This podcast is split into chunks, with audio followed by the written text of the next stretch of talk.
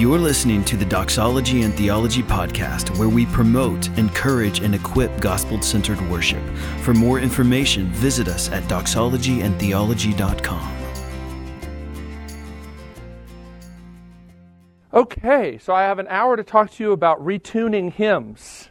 Um, and I'm glad to do that. My name's Kevin Twit. I'm a campus minister with Reformed University Fellowship, which is uh, the college ministry of the Presbyterian Church in America, the PCA in Nashville, Tennessee, and have been there at a school called Belmont University for a long time, since 1995 when I graduated seminary. And uh, this indelible grace movement of this retuning hymns thing didn't start with indelible grace. I mean, uh, you could trace the idea of setting new tunes to old hymn texts goes way, way back. Most hymnals you look at, the text and the tune dates are different. Sacred harp singing, a lot of sacred harp uh, singing is sort of a group of friends, kind of one older guy and then some a couple younger folks that rewrote a lot of uh, hymn texts for Wesley and Watts and put it in a book called The Sacred Harp, and people still sing those. So there's lots of examples of singing old texts to newer tunes.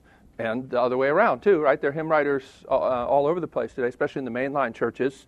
You know, when they talk about the modern hymn movement, they mean modern hymn writers who often are putting new hymn texts to old tunes, sometimes to new tunes as well. So there's lots of stuff going on with hymns, but I'm specifically talking about retuning hymns, and particularly um, old hymn texts that are in the public domain. I'll talk about that uh, in, in a bit as well. But I started out uh, as a musician. I went to Berklee College of Music, uh, studied music production engineering, ended up down in Nashville, worked in a recording studio for a few years, joined a rock and roll band, uh, and then found myself working with college students.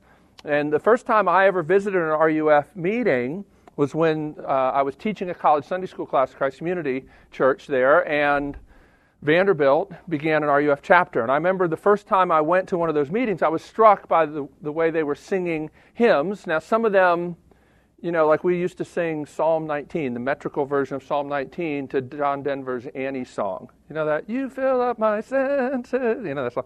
Yeah, so it it was a little cheese, but at least the idea was happening a little bit.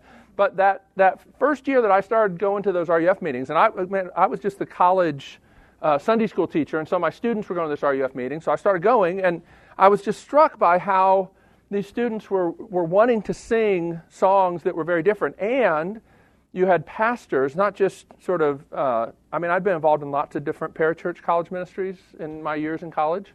Um, and this was different. These were like seminary trained pastors who were just having a little more control over the kinds of things that were being sung. And so they were beginning to sing some retuned hymns in these RUF circles. Um, but when I went off to seminary and came back, it, it really was sort of starting to, to start to pay attention and meet with students who would often describe their struggles spiritually. Many of them had grown up in church and they would talk about doubts and struggles they were having, and then they would um, conclude regularly that maybe they weren't Christians at all.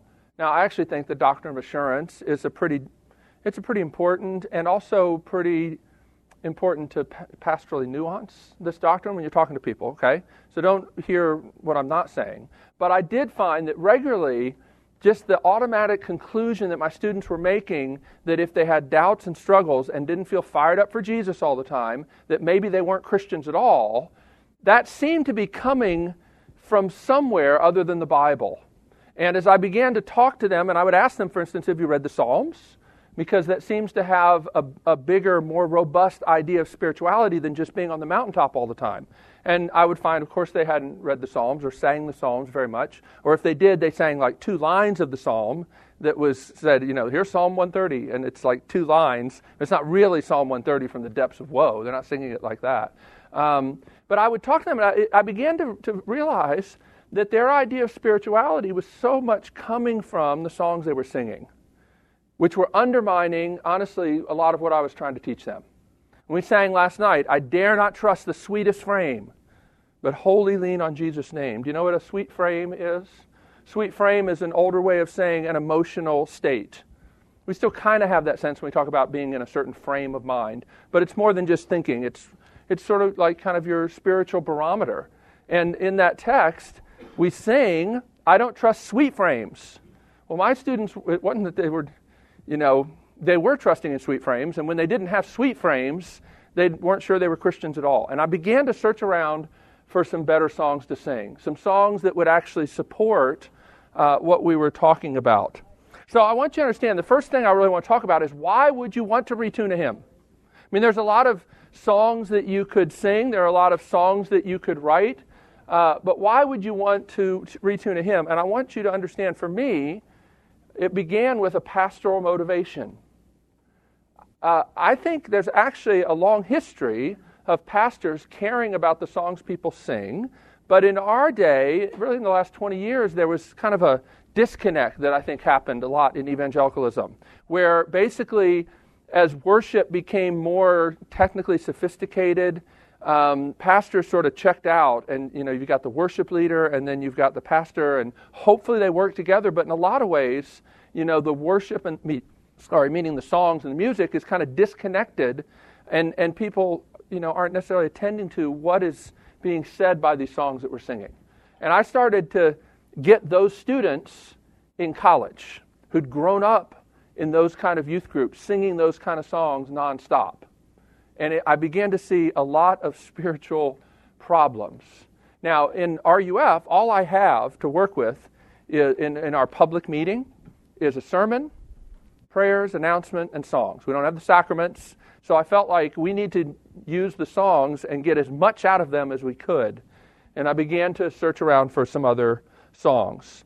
But I, again, the first thing, I was just sick of songs that were undermining, undermining what I was trying to teach people about the gospel.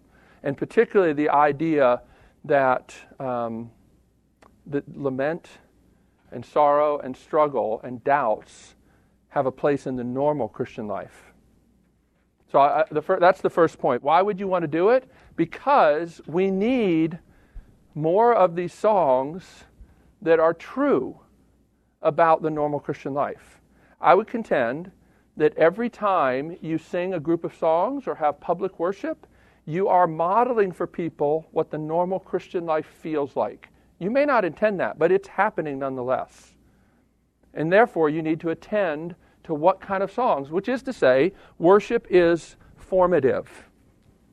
It, it is. It's, it's shaping you, it's shaping your expectations of what is normal. And if you are far away from what you perceive as normal, then you feel worse. I, I read statistically uh, a recent uh, study that showed that some of the highest suicide rates are in the Scandinavian countries. And not just because it's cold there, um, but because the sense of what people should feel and sort of the in the culture everybody feels like you know, you should be up here, and we're such a developed country, we have so many privileges, that the gap between what people may be actually feeling and their perception of what's normal drives one of the highest suicide rates in the world. Vastly higher than most countries that we would say are much less developed, where people expect struggle. And we need to attend to that because that's going on in our Christian worship services as well. So um, I also felt that there just weren't a lot of songs that were talking about the gospel in depth. Now, what for me at that point was largely anecdotal, just sort of a gut feeling. You know, people like Lester Ruth, who's a professor at Duke now, and he's confirmed this with more solid study comparing the top 250 worship songs, as reported by CCLI, with the canon of the 250 most popular hymns of the last 200 years. There's lists and there's comparisons. I actually spent an entire week one time up at Calvin College going through these various groups of songs and comparing them, particularly with regard to moral therapeutic deism. In other words, are the songs that we're singing contributing to that? And, you know, scholars are always hesitant to say anything contributes to anything, but we certainly didn't find that a lot of the songs were helping us resist the spirit of the age. I'll at least say that. And one of the fascinating things that Lester told me is that the word sin in these modern, you know, canon of modern worship songs was used never as a verb. Sin was never used as a verb in the top, you know, 250 worship songs. That's pretty astonishing. There was a few references to my sin, as a noun, but never as a verb. Right? That says something. Right? That's forming people in a certain way. Now, to be fair, there's other things that happen in a worship service that's predominantly modern songs. Um, other words are spoken, readings, scripture, sermons, right? So I don't want to be unfair and say that therefore sin is never talked about. But that's still an important thing to notice. So when the cross is mentioned in these modern songs, Lester Ruth is discovered, um, and, and you could look for yourself and, and see this, it's never unpacked. It's never really developed. We're going to sing a song later tonight at the hymn sing, Let Us Love and Sing and Wonder. Um, you know, some, there's some of these classic hymns that really dig into what actually is going on at the heart of the gospel. Um, one of my favorite couplets is from Augustus Toplady, who wrote Rock of Ages. And he has these lines O love incomprehensible that made thee bleed for me, the judge of all has suffered death to set his prisoner free. Yeah, I mean, in two lines, just to capture that paradox that's the, at the heart of the gospel. You know, Hebrews says it's fitting, it was fitting that Jesus should be made perfect through suffering. And I go, in what strange universe does that make sense? And is that fitting? And is that fair? At the heart of the gospel is this paradoxical kind of reality that the judge of all has suffered death to set his prisoner free. And therefore, as Charles Wesley says, really the best response is, and can it be? Right? You, you, just sort of, you just sort of stand amazed and you ask questions like, can it be that thou, my God, would die for me? You never exhaust that. See, that as a way of taking you deeper into the cross and the heart of the gospel that was missing from a lot of the songs that we were singing. And therefore, I was trying to talk about the gospel being the center of everything, but it wasn't the center of our songs. So we had to start to look for some other songs. I also felt like we didn't have songs that expressed the full emotional range. And we're going to talk a little bit about Dear Refuge, My Weary Soul um, when I kind of go through my process and, and, give you some tips on that. Um, but that was a hymn. I found this old hymnal by John Rippon. And John Rippon was a pa- Baptist pastor. Later, um, Charles Spurgeon took the same church that Rippon had been at. Uh, Rippon had a very important early Baptist hymn collection. I had a copy from 1807 that I'd found in a used bookstore. Um, it always struck me because the leather on the spine had fallen apart, and somebody had put another piece of leather at least 100 years ago, like glued it onto the outside of this book. So I remember seeing this in a used bookstore saying, Man, who loved this book so much and used it so much that they would sort of reback the spine, okay? And I started looking in this hymnal. Now, the hymnals from before the Civil War don't have music in them, they have just text. And in Rippon's collection, it's just the text and then the word, the name Steele. I didn't know who Steele was. I just remember being just arrested by that line, Dear refuge of my weary soul, and thinking, my gosh, like that's not the kind of songs that are coming out of Nashville. I lived in Nashville. I know that's not the kind of songs we're singing. That's not the kind of songs that are getting played on Christian radio. But that's where my students are. Exactly. They were all loving Alanis Morissette's latest record and wondering why Christians couldn't sing about those kinds of emotions. Why were those off limit for Christians? And I was like, well, they're not in the Psalms, but we weren't singing the Psalms. We were at a church that was already singing only, really only modern music for the most part. And I was like, we've got to sing songs that, that talk about the full breadth of emotions that uh, the Christian life is part of. I also was feeling like we need songs from people who don't just talk like us and think like us. And for me, like when I was in college, I remember reading an essay by C.S. Lewis called On the Reading of Old Books, where he suggested reading two old books for every new book that you read. And I had started doing that in college. I would go to these used bookstores in Boston, and I found that these old books just helped me so much more than the new books. They really did. They just took me into deeper um, reflection on the, on the gospel. And uh, so I kind of was already oriented that way. And then I, I began to say, you know, a song like Jesus, I My Cross Have Taken, we'll sing that one later tonight too. Like, that's not a song that I expect would have been written in the 20th century. Like, our framework for suffering tends to be how can I get out of this and move past this as quickly as possible? But Christians in other eras, and even Christians even today in other parts of the world, don't automatically assume that suffering is just something to get through. They tend to think, what is God doing in the midst of this? Now, these other Christians may be wrong. Maybe we're right. And maybe we should just sort of get past suffering as quickly as, we, as possible. But my contention is unless you have some other voice speaking to you, either from the past or from another culture, you never question your own assumptions. It's like Mike Cosper said this morning about culture, right? It's the water that you're in and you don't realize it. And it's not just the culture out there, it's the culture in the church too. The culture in the church does not assume that God speaks to us and works most powerfully in us through suffering, even though, you know, for most of the history of the church, I'd contend Christians thought that. It hasn't really been the cultural air that we breathe. So I found it very helpful to find older Christians that thought differently. Again, they could be wrong, but I'll never question my assumptions unless I'm singing other songs or reading other things, right? And then I felt like we needed songs that were expanding our metaphors and scriptural knowledge. I don't want to be unkind, but somebody said to me once, you know, if you could invent like a, a worship song generator website, you know, it, it, you really, in some ways, particularly in the 80s and 90s, there were just such a small handful of cliches uh, in a lot of the songs that were just stuck together almost randomly. There wasn't development of thought.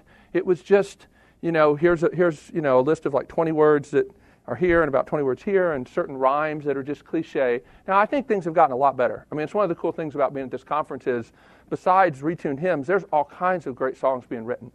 Right? It's so exciting. I think about the first time I came to Southern here and got to talk about hymns. A guy named Chip Stam was here. It was probably around 2002. And who would have ever thought that we could fill up that sanctuary down there with people that cared about doxology and theology and these things connected? It's unbelievable to me. Um, and so it's so exciting, right? But in a lot of ways, where we were in the 90s, man, we just needed to go outside of modern songs to start to broaden our sense of, of metaphors. There's a book I read one time, uh, it's called the the imaginative world of the Reformation, or something close to that, by a guy named Peter Matheson. And he says that when your metaphors change, your world changes with them. And in some ways, well, he, he actually is an expert at the Reformation era pop culture, and he talks about how the primary image that people had before the Reformation of who Christ is is Christ is judge, which is true.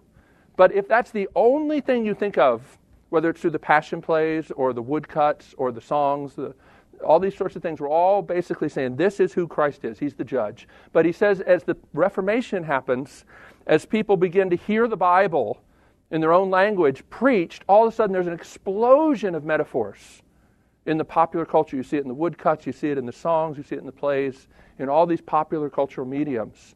And, and what was happening there? Like, I really feel like you need all those metaphors because they balance each other out, right? If you just have one and you just camp on it, it might be true, but it's, well, there's an old adage, Calvin probably never did say it, but it's attributed to him that a half truth masquerading as the whole truth is a complete untruth. It's true, whether he said it or not. A half truth masquerading as the whole truth is a complete untruth. And again, we need to be careful about that. So, I've got more thoughts on that. But that's what was driving this. And as I began to get into these old songs, some of it was more intuitive. And if you're songwriters, you know so much of the way you write songs or even the choices you make are intuitive, and then later you can go back and think about it, be like, oh, that kind of makes sense. I found when we made that first Indelible Grace CD, and we'd been singing these songs for about five or six years when we finally decided to make a CD. Like we thought, literally, we'll be lucky if we can repay the church the money they gave us to print up a thousand copies of the CD, right? And then people just resonated with it in a way that really astonished us. And I began to feel like there's really like, like a whole kind of longing that's all over the place for songs that express these kinds of things. So I'm not saying I sort of analyzed all this. Some of this, the longing for songs about suffering and songs that went deeper into the gospel, I, that definitely was driving me. Some of this other stuff, as I began to think, why have these hymns resonated with people? I began to reflect on some of these things that were missing from some of the songs we're doing. Now, my hope was always that we wouldn't just stop with retuned hymns, but even that the old hymn writers would disciple us into writing new songs. And I feel like that's going on now, and it's really exciting to see. Um, it's a little daunting if you've studied Isaac Watts and Charles Wesley than to put, you know, pen to paper. I remember uh, in 2002 we had a guy, Bruce Hindmarsh, who's one of the world's authorities on John Newton and he came to Belmont and gave this lecture, and, and uh, it was about basically kind of a poetic analysis of when I survey the wondrous cross. And I remember, I distinctly remember like Matthew Perryman Jones and Sandra McCracken and Katie Bowser just sort of walking out, like, like why bother even trying to write words? But I, what I would remind you is that most hymn writers are known for one hymn, and most hymn tune writers are known for one tune. Right? You, you pro- maybe if you're really a great lover of hymns, you can come up with 10 hymn writers that you know more than one of their hymns. But you probably can't come up with 20. Right? So, be humble, but go for it. Right? And if you you know, are able to write something that people in your local setting find helpful and useful, praise God. And if it resonates with people beyond that, awesome. If it resonates even for the next generation, well, that's a remarkable thing. Um, but God does allow that to happen sometimes. But don't sort of compare yourself to Watson Wesley. You know, um, that's, that's a lot of years and a lot of hymn writers, and only a few, you know, like that. Okay?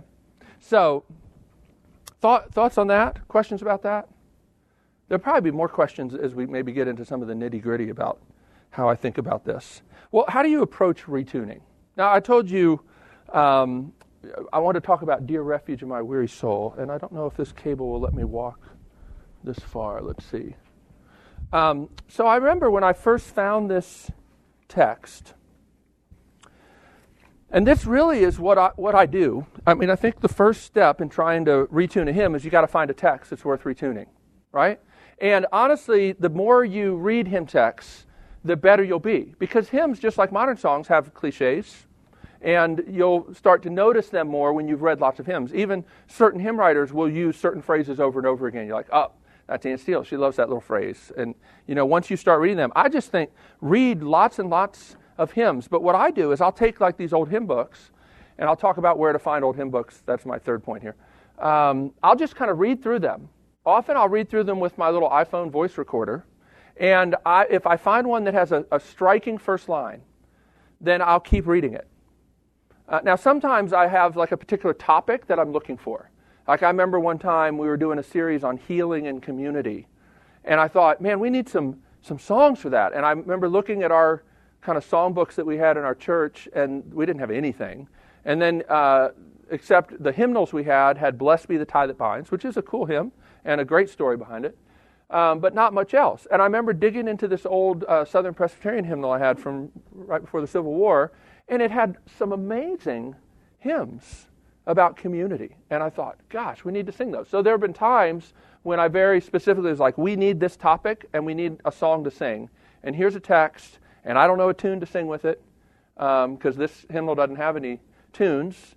So, you know, for a long time, we sang a lot of hymns to Come Thou Fount, the tune to Come Thou Fount, and Amazing Grace, and Rock of Ages. Because with those three tunes, you can sing kind of half the hymn, hymnal if it's an English hymn book. You really can, right? Because there's only a few meters. But after a while, that gets kind of kind of boring. And so sometimes I'd be like, okay, here, today we're going to, I'd literally do this in Sunday school. I'd be like, here's a text that I would love for us to sing. We can sing it to Amazing Grace, but take a copy of it, and maybe somebody can write a tune and come back next week, right?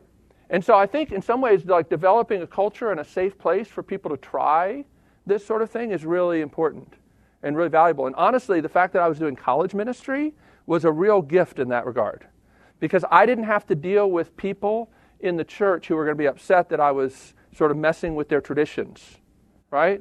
Um, it, it, was college students. Like, you know, if they don't like it, you know, like they're all going to graduate in three or four years. like, seriously. I do think that college ministry is one of the great sort of experimental, you know, labs for the church of the future. You know, it's actually a helpful helpful thing. Um, well, I, you know, I would I would start to get into these these texts. I would read a text like "Dear Refuge of My Weary Soul," and I'd be like, "Oh my gosh!" and keep reading, and it continued to impress me as a song that was needed to be sung. And so then, sometimes, even right then, I will try to speak it out loud. Here's one of the things that that I would tell you after retuning hymns and listening to lots of retuned hymns that people send me. I think the best ones tend to be ones that were written without an instrument in your hand. And the reason is because most people will only ever engage that hymn tune by singing it. And a lot of hymns are very wordy. And so if you start with like chords or a strum pattern on the guitar and then you try and squeeze in the words, it tends to be kind of real kind of blah melodies that stay on the same note and don't go very interesting places. Like my friend Chris Miner, who's written some of my favorite hymn tunes, he writes them so slow. You know, it's not everybody's cup of tea, but by doing that, he's able to write really fascinating, interesting melodies like Oh, love that will not let me go. That's how he sings it. Like he literally sang it like, and we were like, okay, we could speed it up a little bit. Um, but it still has that movement. But if you had started out with those chords, you never would have had that kind of movement. You would have just kind of stayed. And I found that a lot, both my own tunes that I've written and the ones other people have written. I feel like you just need to start talking out the words out loud, like, Dear refuge of my weary soul, on thee when sorrows rise. On, I'm going to get the words wrong, and then that's going to be on recording, and it's going to be bad. So I'm going to have it in front of me. Dear refuge of my weary soul, on thee when sorrows rise, on thee when waves of trouble roll, my fainting hope relies. And I would just say that out loud and try to settle into like you can't say that fast. That's not a dear refuge of my weary soul on thee. When, you know, you just that's not how you say it. I think the best tunes tend to be conversational. In other words, they tend to mimic the natural stresses if you would say the, the, the poetry out loud. And so I would just kind of say that over and over again, often with my little voice recorder running. And then I would try to put a little kind of tune to that. Just so, I don't know how to describe that, that stage, but it's sort of adding sort of melody to the words that you're saying. And then um, what's interesting about Dear Refuge of My Weary Soul is there's a 2 4 bar at the end of every other line. Okay? Because the Refuge of My Weary Soul, on Thee When Sorrows Rise, like even though it's two lines, it really is one thought. So you want to keep going, but after two lines of that, you've got to take a pause and you've got to take a breath. And so, you know, when I go back and look at the tune that I came up with and analyze it, I'm like, that's interesting. There's a 2 4 bar there. It's a little awkward, actually, even to sing as a group. It just makes you stop and like look around and, okay, and then we're going to pick it up again. Dear refuge of my weary soul. You're out of breath and you've got to stop and you've got to pause. And for me, this lyric does that. Like, that's the mood of this lyric. Um, actually, there's a verse that I didn't know about when I wrote this tune that's actually the second verse. And it basically says, you know, while I still have a little bit of hope, I'm going to sort of put my thoughts together and pour them out before you, God. So, like, verse 2 of this hymn is, you know, you're my dear refuge and my weary soul, on whom my fainting hope relies. you know, a good Orthodox confession, crying out to God. This is typical in Anne Steele's hymns. But man, I'm really struggling. And then verse 2, she says, I'm struggling so much, but I have a moment of light. And while I have this moment of light, I'm going to just pour it out there. Right? And so I, I feel like, in a sense, like this, the song should feel heavy. It should feel like she's tired. She, she talks in there about, um, I breathe my sorrows in the end of verse 3. Breathe my sorrows is not like sing from the, you know, from the rooftops. It's I can barely find enough energy to voice what I'm feeling. All right, it's like Romans 8, like these groans, too deep for words, right? So, you know, now this isn't the most group friendly song, right? But I, I, always I always start with does it have a great first line? Is it doctrinally true? Is it experimentally true? I think on the sheet there it says experientially, but I like that older word that older, you know, Calvinists used to use called experimental religion. That means religion that you feel. Feeling the doctrine. My friend Scotty Smith talks about you know, not, it's important not just to understand the lyrics of the gospel, but to hear the music. For me, it was head and the heart being connected. Like I remember in college reading Knowing God by J.I. Packer, Packer and being amazed at this rich theology.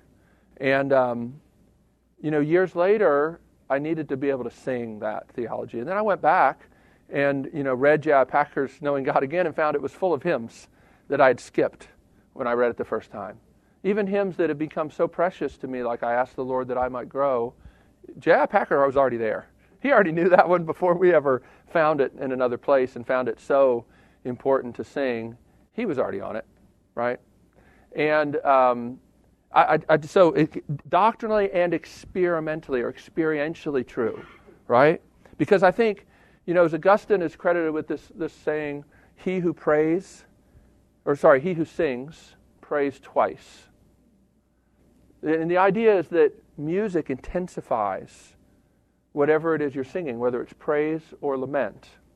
And so I think one of the important things about these hymns is not just are they doctrinally true, but do they ring true of Christian experience? Because actually, this is one of the richest um, repositories of Christian experience, particularly as it's expressed by real people and women, not just leaders of the church and not just the people that you know write theological confessions. Um, it's actually a remarkable thing. So many voices that often get marginalized and not heard when you study church history, you get to hear when you study the history of hymnody. And I think that's actually important. So, and then, you know, I asked, does, it, does this text say things in a fresh, non cliche, evocative way? Is there something striking about the imagery? And there's all kinds of things we could say about that, but, you know, great hymns sort of just use this economy of words. Like they say things in, in sort of just a, a, little phrase that is just so evocative. Um, well, like that, you know, the judge of all has suffered death to set his um, prisoner free. One of Charles Wesley's best ones, being source begins to be, in talking about the incarnation. I mean, man, how do you top that? Being source begins to be. And, and so, you know, does it have those kinds of things? James Montgomery, who is also a great hymn writer, he wrote Angels from the Realms of Glory. He wrote uh, a hymn that I love called Go to Dark Gethsemane. Um, he said that, that great hymn writing is difficult, especially for fine poets, because fine poets tend to write too opaque. The poetry is, is you, you kind of have to sit in it for a while to kind of figure it out. Um, but he said a good hymn, you can understand it the first time you sing it. You should be able to say amen. This is what Paul says to the Corinthians, right? People should be able to say amen. What's going on in the worship service? It should be understandable to them. And yet, Montgomery says a great hymn repays singing over and over again with new depths of meaning. And one of the ways that they do that is with paradox. Because paradox, you kind of get what being source begins to be, but the more you think about it, the more you realize there are depths to that because of these two things that don't seem to fit together that get put together and sort of the sparks that kind of come off of that you know, they, they spread out into all kinds of, of areas, right? Now, again, sometimes, you know, systematic theologians get a little nervous about that. But, you know, God chooses to use poetry and imagery and metaphor to reveal himself. Um, C.S. Lewis, in one of his books, talks about, you know, which is more true to say God is omnipotent or to say God is a rock. And, and he argues that both of those are actually kind of metaphors in a sense. You know, one sounds more scientific to say omnipotent, you know, but it's not really fully capturing even what we mean when we say that. And he says, which does God use to describe himself? We should be okay with some of these rich metaphors. Again, my, my thing is if you have all of the biblical metaphors to working together, it keeps you from over interpreting things, pressing too far. Scripture interprets Scripture, and metaphors help with other metaphors, right?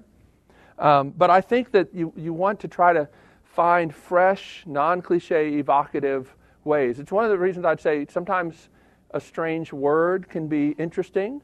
I, I think you should, you know, probably explain it to people sometimes. I thought what um, Bleecker was talking about, about even, you know, maybe putting, adding to the slide like a quick little thing that maybe explains what it is. Uh, I thought that was really kind of a cool, interesting idea. Um, you want to be able to explain things, but you don't want to be real pedantic and like completely kill the flow. So that can be a challenge. But if you have kind of a smaller canon of songs that you sing regularly, my deal is I try to explain one thing about one song every time we worship. And hopefully, after a while, people have kind of figured out most of the things that would enrich their singing of those hymns. Now, if you come to the hymn sing tonight, I'm going to do more than that because I'll probably say a little something about almost every single song we sing. But that's because it's a hymn sing, you know, and so that's that's allowed.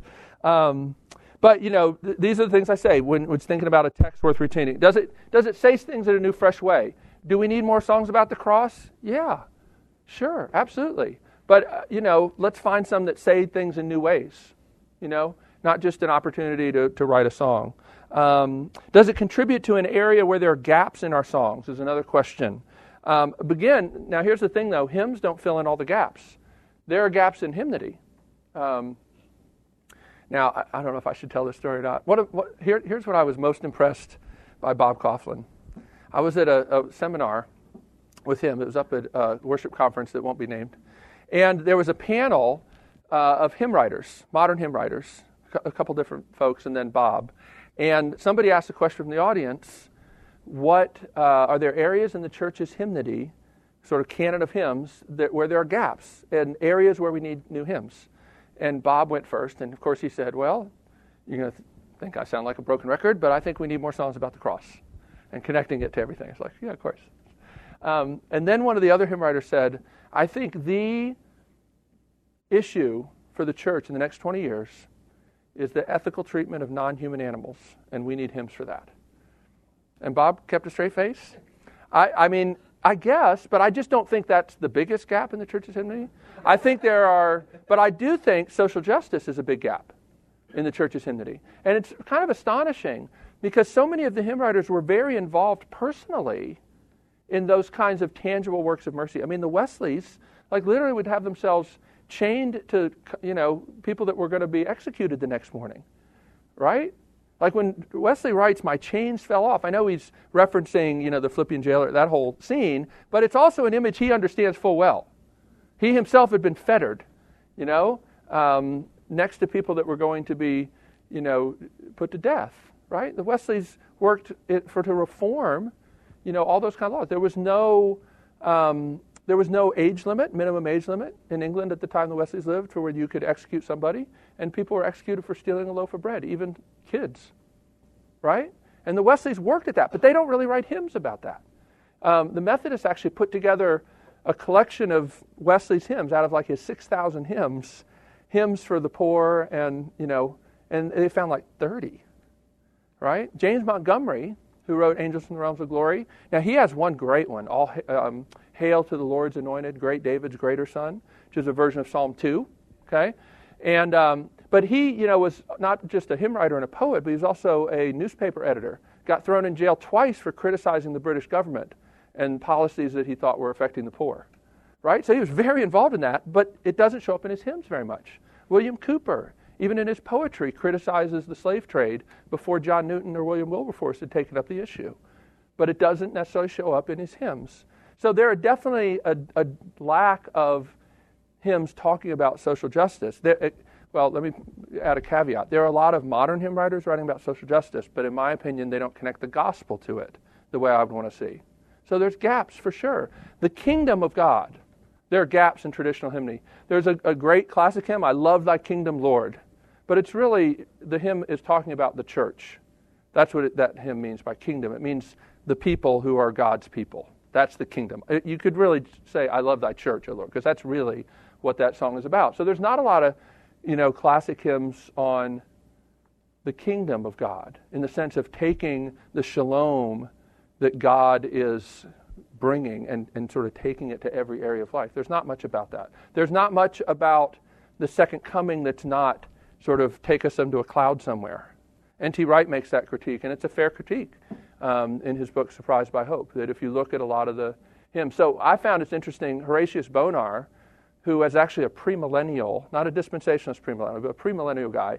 A lot of his hymns about the premillennial kingdom, the millennial kingdom, actually work really well um, for like the new heavens and the new earth coming down. It's maybe not what he meant, and so maybe it's not not fair, but they actually work that that, that way um, because he at least believes that there's going to be a physical transformation of this world, not just take us out of here, you know, somewhere else, which a lot of hymns about heaven seem to do that kind of thing.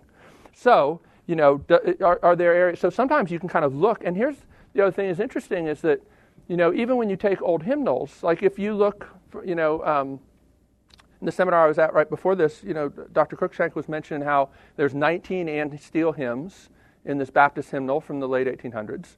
But, you know, she wrote a lot more than that. And so go look at the hymns that hymnal editors didn't include, and you might find hymns that we really need that maybe weren't as needed in her day, or maybe were needed, but the hymnal editors didn't think they were needed. I don't know. Um, and sometimes you can find other verses. So, you know, even trying to find beyond just the hymn books, uh, other places you can find some hymns that might fill in gaps that we need, right? And then the question is it still under copyright? You know, you can't retune Great is Thy Faithfulness you can't. Like if if a song has been set to a piece of music, the copyright law says you can't pull that apart without the permission. Now that bumps up against church history practice. I know that. But you live in America, at least most of you, and you've got to kind of deal with the copyright laws. Okay? So you don't have any problems if you do, you know, pre 1900 hymns. Right? Public domain, you can mess with them, you can change words if you need. What's interesting as well, I'll tell you, you can go to hymnary.org. Do you know this website, hymnary.org? Now, hymnary.org isn't the best for finding extra verses because it only includes verses that were published in a hymnal somewhere. But it's really great if you're like, you know, I love this hymn, but that line is kind of awkward. You can look up every appearance of that hymn in any hymnal and see every variation. And a lot of times you'll find, oh, there's somebody that changed it, and that works really well. So you're not just, it's not just up to you to come up with another word. Like, I really don't like, um, and I asked the Lord that I might grow. Um, Newton writes, cast out my feelings. Is that what he says? No, blasted my feelings. But blasted, the, the accent's on the wrong syllable. He even makes a little mark, like in the, in the original text, with like an accent. Blasted my feelings, laid me low, right? It was awkward to sing. So we kind of there in the recording studio try to come up with another word, and I don't think we came up with the best one. I should have looked at hymnary.org and saw are there other ways that people have handled that, that awkward, archaic wording? And sometimes you'll find that, right? So don't necessarily reject a song or a hymn because it's got an awkward word. And something else you can do is you can take verses from one hymn, stick them with verses from another hymn. You know, you can do that. You can even take a line from a hymn and make, you know, sort of make a stanza out of different lines. If they're public domain, you can do all that kind of stuff. Like there's no rule against it. And actually, there's a history of doing that very thing. Um, so that's thoughts on that. Finding a text worth retuning. Any thoughts or questions about that? No? I'm going to tell you here in a sec about, um, you know, where to find some good good songs. Uh, I've got a couple other thoughts. I, I, told you about Dear Refuge, about writing without an instrument, right? Um, I can tell you an, another thing that I would say that's helped me um, is trying to find new methods of writing. Again, one of the challenges of writing tunes to English hymn texts is the same few meters, which tends to make your song sound a lot alike. Okay? Though I think it's interesting, you know, to think about a lot of them end up having almost an AABA form. And, and I think, I was even thinking there was one of the songs we were singing uh, some point earlier today, and, and I, was, I, I leaned over to the guy next to me and I say, even this melody has a rhythmic motif in it, in this traditional hymn, that makes it very easy to sing. Like you just fall into the pulse and you've just got it. And so I think actually it's interesting. Like sometimes we just analyze, in sort of Western music, we tend to analyze how our melody goes against the chordal structure. And um, there's a lady, I forget her name now, but she does, does these uh, seminars at the Hymn Society conferences where she'll talk about just look at the, the melody line itself and how does it, how does it work uh, as it evolves over time, and even building in little rhythmic motifs. Um, a lot of people that send me hymn tunes, I find that they're going along, you're starting to get into the, you feel like you've got it, and then they throw a curve at you. And that's hard because nobody wants to sort of jump out there when they're singing along and find that they're the only one. You know? People will sing tentatively if you don't sing, lead very clearly. They'll also sing tentatively if the rhythm, like it, they can never kind of find where it is. Like syncopation can work. I heard Paul Westermeyer, a great church music uh, scholar, say one time that syncopation works, and there are a lot of hymn tunes that have lasted for generations that have syncopation, but it has to be dance like. In other words, it, it has to sort of fall into sort of kind of a logic to itself that you catch and you can follow along with. But if you're just going along da da da da da da da da da da da, you know, like whoa, you know, um, if you've ever heard the original, you know, version of A Mighty Fortress, you know, it's kind of like that. You know, you can't. There's no way it's a, a German drinking song. Um, it's not. You know, that's been you know debunked. But if you heard the original tune, you could never sing that song after you'd had a few beers, for sure. Uh, it's like da da da da da da da da da da da da da da. It's just really fascinating. But we hear that and we try and find a kind of 4 4 to put it in, and it's hard, it doesn't fit that way. But if you just kind of let it work its magic and you just hear the tune as the tune, sort of going along and unfolding over time, sometimes you can sing. That's kind of what Dear Refuge does. Like, if you try and notate it, it almost is like weird.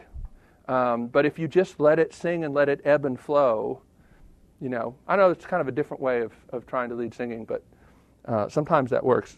This all kind of fits in with this idea of analyze and perfect what you've written, which to me is one of the hardest things to do. Like after you write something, it just sort of in my head seems like this is the way it goes. So I've got like lots of tunes that are just not quite right that I don't know what to do with them. I don't know how to change them. I don't know how to fix them. But it is worth, you know, trying them out with people and seeing what works. Because I'll tell you, every Indelible Grace CD we've made, we'll get together. I'll get, bring like 20 or 30 of my college students over. We'll sing through all the songs I'm considering. And every time there's some song that I thought for sure was going to work, and it just doesn't. Like it's just hard to sing. And then there's some song that I'm sure is not going to work, but you know, the person who wrote it is dear to me, so we'll try it. And then it's like, oh, this was great. And always somebody will be like, you know, such and such a song, you know, it's my favorite song. I'm like, I hate that song. We never sing that song anymore. We put it on a record. My rule is I never put a song on a record that we haven't tried out and worship first, and I always violate it because I'm sure that I've developed enough of a sense now to know what will work, and I'm always wrong. you know? Like, it's just hard to know sometimes. Yeah. So you just got to analyze, perfect, try it out with people, be humble, you know, think of the artist as servant. Let that be your model. Like, is your goal to like, you know, write a tune that you just like nobody can touch this or mess with this, or is it to enable the church to be able to sing some of these texts that they're not able to sing anymore? Sometimes you got to do a heart check on that. You know, um, check for range and rhythm difficulties. Deal with awkward words. Um, that's all I have to say about that. Let me just briefly talk about how to find text and then see if we got time for any more questions. eBay is awesome. Like I've been collecting, trying to find old hymnals for a long time. Now, in the early days when I started trying to retune hymns, we had the Trinity hymnal, which is a hymnal the Presbyterians use, the Orthodox Presbyterian Church and the PCA kind of joint hymnal project, and it's a it's a really good hymnal, and it, involve, it includes a lot of stuff that's not just English hymnody, a lot of hymns from other cultures, a lot of German hymns, which I think are so rich.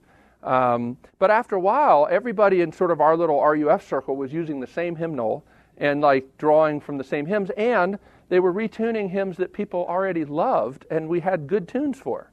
Um, this is what a lot of people don't know. When in an RUF meeting, we sing a lot of traditional hymns. We don't just sing all these new hymns. And when we put together the RUF hymn book, half of the tunes are traditional tunes.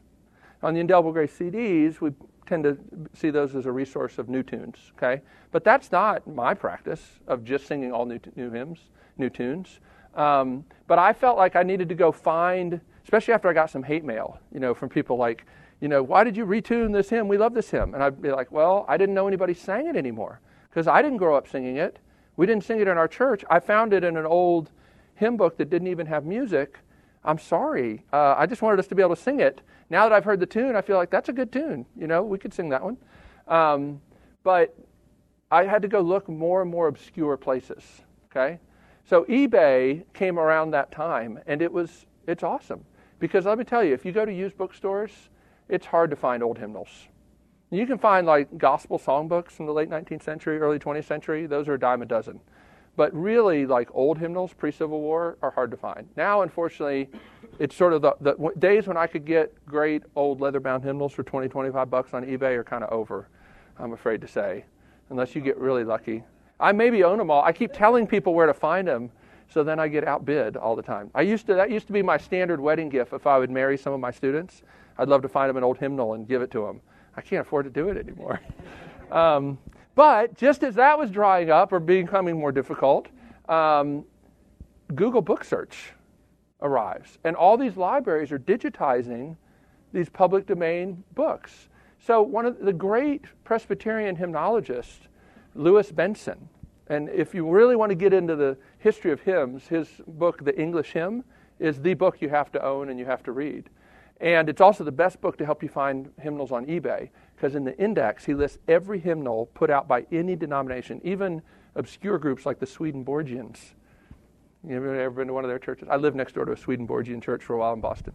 But, you know, really obscure, maybe, you know, heterodox groups, or even this book. And you can look up every name of a hymnal you'll see on eBay, and you can figure out, oh, that's the Methodist revision, 1867. It's the same as the one I already have, but it has 20 other new songs. Do I really need that one? I don't know. But at least I know what it is now. Or this, you know, hymn book for the use of Christians, that's a Unitarian hymn book. I would never have known that, but I can look it up in, in Louis Benson. So if you really want to collect old hymn books, you got to get Louis Benson. But here's the thing his entire hymnal collection is at Princeton Theological Seminary, and it's all been digitized. It's all online for free. You can download PDFs of everything. It's, I mean, that's just amazing. So, you know, you will have no loss of places to look for obscure hymnals. And not just hymnals, but you know, George Matheson, who wrote "O Love That Will Not Let Me Go," he wrote 212 hymns. And you can find that complete collection, not at Hymnary, not at the Cyber Hymnal, but you can find it through Google Book Search. Right? And you can get the entire thing. You can look through all of them. I had somebody find me um, a copy of the lady that wrote Before the Throne of God Above, Charitie Lee Bancroft.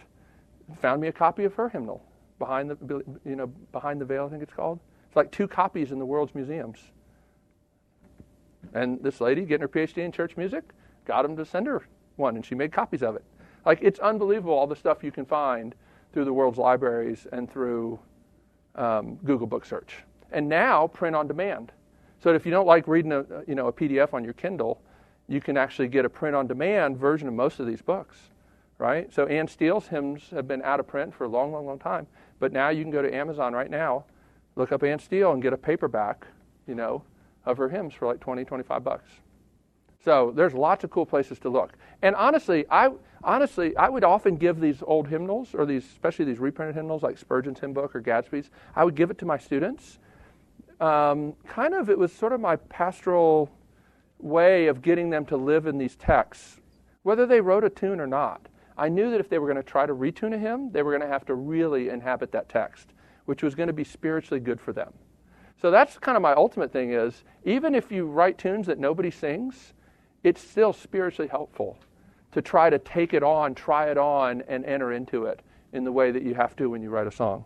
So I listed all kinds of things here places, books that you may not know, and it's just the tip of the iceberg, especially the hymnals and source of hymn texts.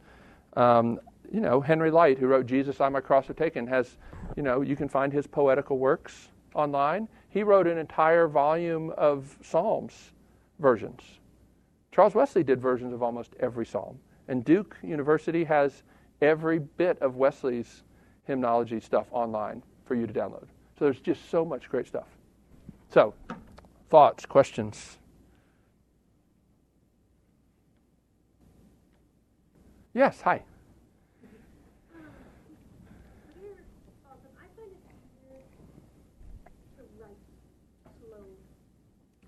Yeah, it's, it, find it easier to write slow hymns. Up tempo. Yeah. Yes. that yeah, that's a great point. So the question is about you know I, it's easier to write slow hymns. I want to do more up tempo ones, but it's hard to do. That is so right. And I found you know the first one I ever wrote was "Arise, My Soul, Arise," and still like when I get my little CCLI report, that one is used by more churches more than every other one I've done combined. And I think it's because of that very thing that there's not a lot of up-tempo songs that are substantive and say something.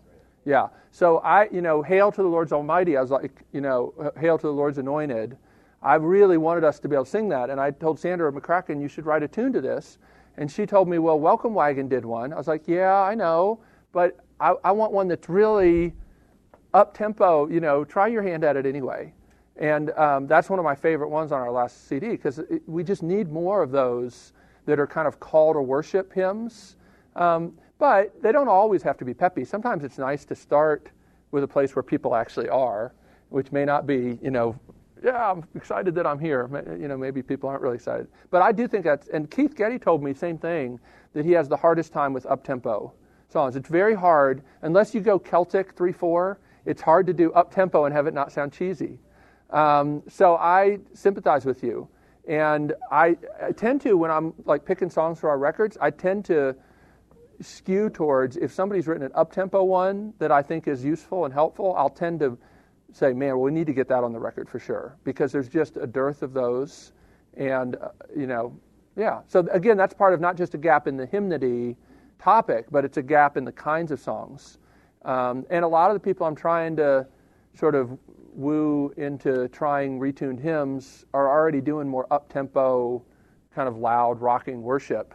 And so if you just say, well, why don't you just sing Dear Refuge? I mean, it, it may be an easier bridge. You know, I've talked, you know, Zach Hicks has talked about that, like production wise, even doing something that sounds more similar to what people are doing to try and draw them a little deeper into consider some of these texts. You don't have to completely change your sound and your style, but you can add some depth that maybe you would like. Yeah. One of the yeah. struggles I've had with that is that because hymns are so verbose, when you're doing it Yeah. tempo, you need to sort of stretch out. Stretch it out. Yes. But then the hymn's like seven minutes long, That's true. and so it, it, there's a there's almost a tension. Yep. You either have to chop verses Yeah. Yeah. uh, and sometimes you just. Eliminate verses. Yeah. That's true. Tricky. Yep. Yeah, even Hail to the Lord's Anointed, like we had to cut out five or six verses, and it's still like six or seven. Yeah. Um, the other thing, though, um, Horatius Bonar, most of his hymns are monosyllabic because he wrote them for children. So, like, not what my hands have done can save my guilty soul. Hardly any double syllables in his hymns. That's true of almost all of his hymns. They actually work pretty well with a little more syncopated rhythm. So, when I was in a church for a long time that was in East Nashville, which is a more racially mixed area of our city, and we're trying to do music that draws more from black gospel, like Bonar's hymns actually are pretty helpful in trying to think about music that can be a little more syncopated. Um, and you can find other hymn writers that were that were like that. Yeah. Yeah. Uh, question on language. Yeah. Dig into these old texts, find some beautiful ways to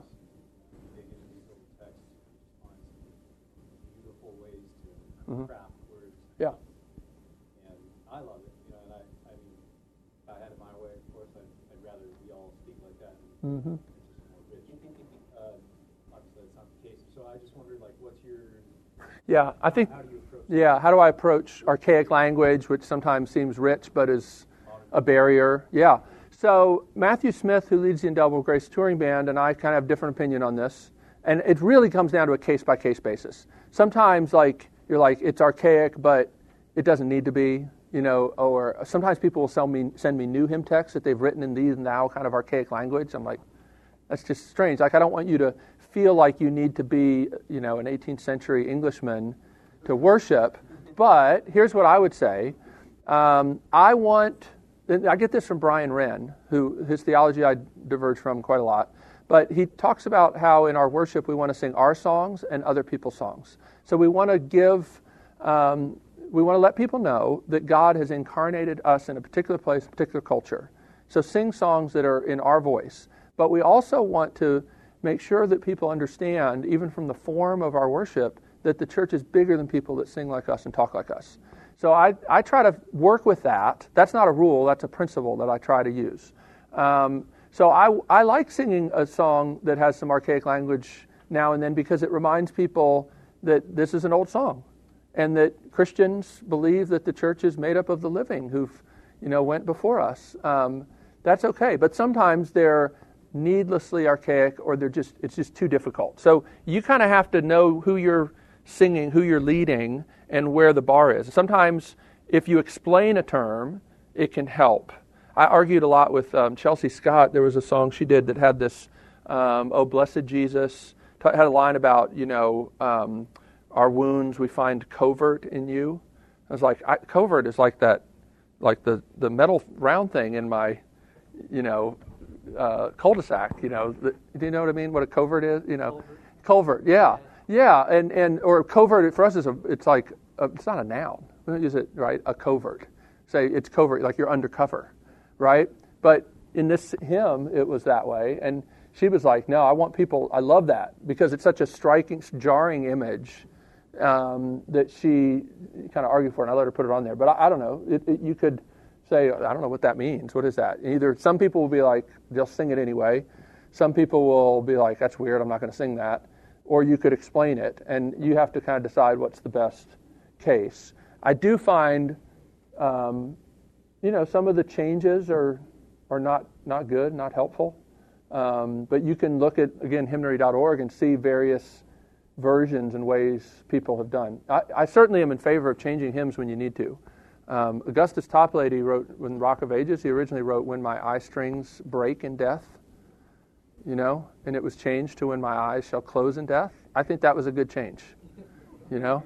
And um, was it Charles Wesley's "Hark How All the Welkin Rings"? Hark the angel, hark the herald angel sings. Like you know, that's a good change. Some of some of our best loved hymns underwent significant changes like that that made them more useful. I'd rather that happen than that nobody sing it you know. But I also don't want to just give in all the time because I do think there can be a reason for keeping some of that older language at times. And again, like that "Come Thou Fount," like. Like who is it saying how many people's testimonies they reference that prone to wander i've seen that same thing like even singing these hymns allows people to have a range of language to even describe things they didn't know how to put words to before um, i think you know i love to read you know the puritans and some of these the letters of John Newton, some of these things. I just think they had a, a, depth of understanding of the ways of the human heart that we have lost a lot of that. And some of these hymns preserve some of that and give us language for things we're feeling that we tend to not get from pop Christian books anymore. Yeah. Other thoughts, questions? Nobody else? Yeah. So we talked a lot about the text themselves, but what Yeah. about the way they're sung? So Mhm. I know that it, at least in, in the language, it has four-part harmony. Oh, yeah. Is, is that a t- topic I can? Sure, you can ask me about four-part harmony. I don't, I don't tend to do that. I mean, one thing you got to understand about our context when we started doing this is the instrumentation lends itself to, you know, not really doing that. Like we didn't, we generally had guitars and a djembe setting up in a classroom temporarily. Okay, so that pushes you towards some tunes that you can do and some that are harder to do. Um, but I also, I, I do like, you know, dr- connecting more to folk music because I think it tends to be a little more transcultural tunes. I, I, honestly, again, this is something Paul Westermeyer pointed out um, that the hymn tunes that tend to last tend to be more connected to folk music. That seems to they seem to, to last. There are some tunes that are just so like kind of Victorian schmaltzy that they're just kind of time bound. And some people will say that about some of our tunes, and I'm sure that's true. Um, my goal isn't necessarily to write tunes that will last forever like Keith Getty. My goal is to get my students to sing some of these texts that have dropped out of use. And if some of them keep being sung, awesome. If people come up with new tunes to sing some of these, great, whatever. Um, my, my goal is maybe not as lofty. So, you know, four part harmony where the melody's on the top, that's not the only way people have sung. And I'm a great fan of sacred harp singing. And see, like, the way we sing is more similar to that, where the melody's down here and you have some harmony parts above it. Um, you know, Lowell Mason and some others led the thing called the Better Music movement in the late 1800s um, to argue that Americans' ways of singing should be, you know, done away with, and we should sing according to the right rules of European harmony and no parallel fifths and parallel octaves. And I go to sacred harp singings; they love parallel fifths and octaves, and I think it's awesome and beautiful. So, but I also think four-part, you know, is awesome too. Um, that uh, becomes more of an issue when I go to like the hymn society and everybody wants to sing in parts. Some of these tunes don't lend themselves to that. Stylistically, it's jarring, um, but some of them would. Like you could, I'm sure you could put like "Dear Refuge of My Weary Soul" in arranged more that way. And I've, I've, some people have tried and sent me versions. So there's some that work, some that wouldn't. I think you just got to be kind of true to the style and try and honor it. So I would never have a rule that you can all you always have to have four four parts, and I wouldn't have a rule that you can never have four parts. Kind of depends on the on the musical genre. That's that's my I don't know, but I don't know how to do that anyway. I'm a guitar player. I went to Berklee College of Music. I took a couple semesters of music theory, you know, traditional harmony, but uh, you know, it would sound like you know a music theory student like trying to write, you know, four part harmony. You know, I saw another hand. Yeah. Mm. Yeah, that was interesting. hmm Yeah, I don't totally. But, but I don't think it's it's us creating that. I mean, Yeah. our culture in general just has a lack. Music does not. I mean, it's being cut from school. Yeah, yeah, right. So four-part harmony is beautiful as it is. Mm. Not ninety percent of people in my congregation can't read music, Right. so for them to read a hymnal, Yeah. the melody. Yeah. I- so it's, and Yeah. those, Or you know, you know, It fi- Bonhoeffer way of all just singing the same line. Yeah, yeah, yeah. That's what Cal- like Calvin, the Genevan Psalter. You know, they didn't think it was proper to sing harmony in church, but they published harmony versions to sing in home in the family right from the beginning. You know, it's just fascinating. Um, I think that written notation ha- has its good points and bad points. Um, some of the songs that are syncopated, but the rhythms are easy to pick up if you hear them, look really scary when you see them written out. I remember going to a hymn society meeting, and these people are really good sight singers, okay? And um, introducing a couple of our songs at this little meeting, and they were stumbling over trying to read it. And I said, Now I went to Berklee, so I'm used to reading syncopated. I don't read very well, but I can read syncopated because it's a jazz school. It's just a real different thing. Um, but I knew when we made that RUF hymn book, you know, that was difficult. Like sometimes the Western notation fails to capture what your ear can hear. And you, understand why ethnomusicology people are trying to come up with all new ways of trying to notate things. You know, that Western notation system works in some settings, um, but even good classical musicians, they don't stay married to the page, they interpret it, right? And I think sometimes, you know, church musicians or church, you know, I guess we try and sing like so stiff, you know, I, and sometimes you're like, yeah, let it breathe a little bit. But I guess either you need to maybe not try to read it or you need a really great choir director to help it breathe. And sort of in between tends to be kind of awful. Um, so I don't, I don't know. It's not my context, but I do, you know, I recognize new technologies can have new ways of transmitting songs. Um, so you could send people a link the week before. Here's a new song we're going to sing. Listen to it, you know, and here's a song we're going to sing this week. Talk to your kids about the words so that they understand it. Like you have the ability to do things, you know, you don't have to just say the only way to teach a new song is to do it as an offertory one week and then the next week introduce it. There's other ways to teach people. And so I think that we do, I do think though, generally, what's that? Is it your method? I think it's great. You know, if that works, but there's others. No, but I think, you know, it's interesting. Even if people can't read music, they can at least see the direction of the line, and that can help. Um, so, you know, th- that can be I, I wouldn't complete. I mean, I'm spending a lot of money to put, you know, the notated versions of all of our songs online, and also full piano music, because I've had so many piano players that want to play it, but have been trained in the classical style, and they have to have every note written out. And um, so I try to help people with that. I'd also encourage them to go get some jazz piano lessons and learn to play from chord charts, so that it would just expand what they can do. You know. Um, but you know, you put music in front of me. It's the old joke: How do you get a guitar player to turn down? You put music in front of them, um, and I'm definitely in that camp. Yeah, yeah. Okay, kind of, here's, here's my thing. I, Yeah. I have no issue, well, I have some issues with hymnals and some issues with the screen. Yeah, right. So I'm just wondering if you have, Man, I I love hymnals. I still think there's there's a place for hymnals um, beyond just what happens Sunday morning. And I think you know I kind of mourn the days when people or miss the days when people had their own hymnals and took them home. You know that was kind of that was kind of that's the way people did it years ago. Um, so the projection is is you know has its value too. People at least are looking up and singing and you know, um, but I don't know. I, it's a lot of money to make a hymnal. You know, I'm part of a denomination. I don't know if we're going to invest that money again to make another hymnal. There are also, you know, new songs are harder to incorporate when you only use a hymnal. So, but then sometimes it's nice to have a hymnal, you know, um, just to be able to pull up something. Um, I kind of, you know, for me, now maybe if I was better at knowing how to do PowerPoint, I remember in the old days, RUF conferences, I would not plan the last song until the guy was preaching, and usually in his closing prayer, I'm running over to my box of overheads and picking a song and putting it on there, and I could do that. I kind of miss that. You know, the PowerPoint technology, I can't do that. Maybe other people could do it if I had better talented people that were doing that instead of me. But you know, a hymnal, same thing. You know, you can be a little more spontaneous because you've got the whole thing right there.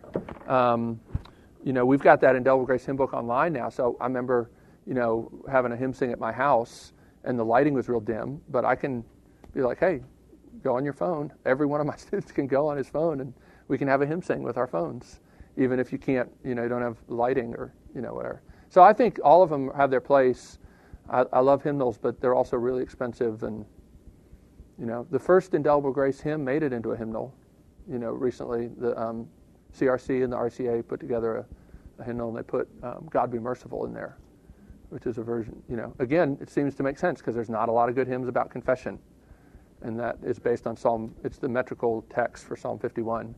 So it didn't surprise me that the Christian Reformed people put that in there because that's a strong tradition of metrical psalmody, um, and also, you know, they're very committed to all the elements of worship being, you know, connected in their hymnals. So, I don't know. One one last question, then I'll call it a day because I got to go sound check.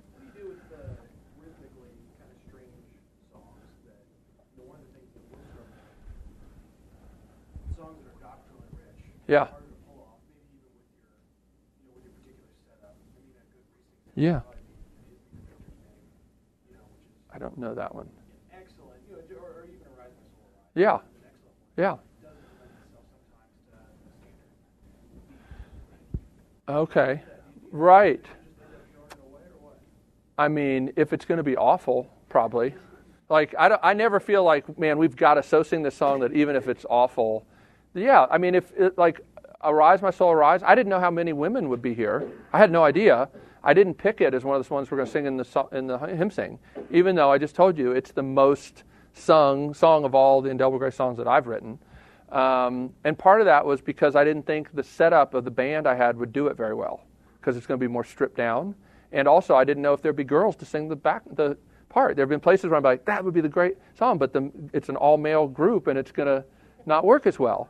Okay, it's just kind of the way it is. I mean, I wrote it for more of a youth group kind of setting. You know, it works great at RUF conferences. It doesn't necessarily work in every setting. But I would tell, like my own songs that we've done on Double Grace Records, I tried to make sure that they all work on one acoustic guitar.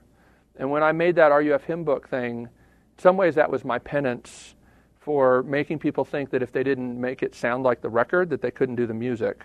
I wanted to say, no, the, the, song, the tune is one melody and these chords, and then you incarnate it in your setting with your people. Or just take the idea and do your own songs that fit your context culturally, because I don't think any church should sing all the songs we put on records. The stylistic variety is just too wide. Um, but part of that's because we're trying to be a resource for churches of all kinds. So I think try to do what you can. But honestly, if you don't have people that can pull off contemporary worship well, I think traditional worship with less talented church pianists usually works better. Because I see sometimes people try too hard to do stuff that's just it, it is beyond them, and then it ends up being really bad. You know, so I, I kind of I don't know. Even doing this, I've seen a lot of students that loved didn't like hymns, came to love hymns through retuned, and then now they love traditional tunes because it sort of opened them up to, oh, the words are so beautiful. I don't care about the text as much, the song, tune as much anymore. So, and I'm seeing a lot of people going back, like the page, you know, whatever, Latifah Phillips and those guys, doing all these traditional hymns, but arranging them in cool ways, reharmonizing. I used to do a lot more of that in the early days because I'd try and pick out the chords from the hymnal, and then it was like a different chord on every beat, and that's a little hard to play. Like stylistically, that doesn't work so good on guitar. So then I'd try to reharmonize and stuff. Some of that worked, some of it didn't. Um, I don't know. Some of them you might just have to say the rhythmic jarringness of that is difficult. And sometimes I've had to slow songs down because there's an older crowd, and I know you have to contextualize. You know, that's maybe not the best song for this context, or that's not a good song at that tempo for this context. Need to slow it down, need to straighten it out. Just try, you know, always trying to serve people. So, you guys got to go. I got to go too because I got to do sound check. But thanks. I hope y'all come back and we'll hear some, can sing some songs with us. Yes, thanks.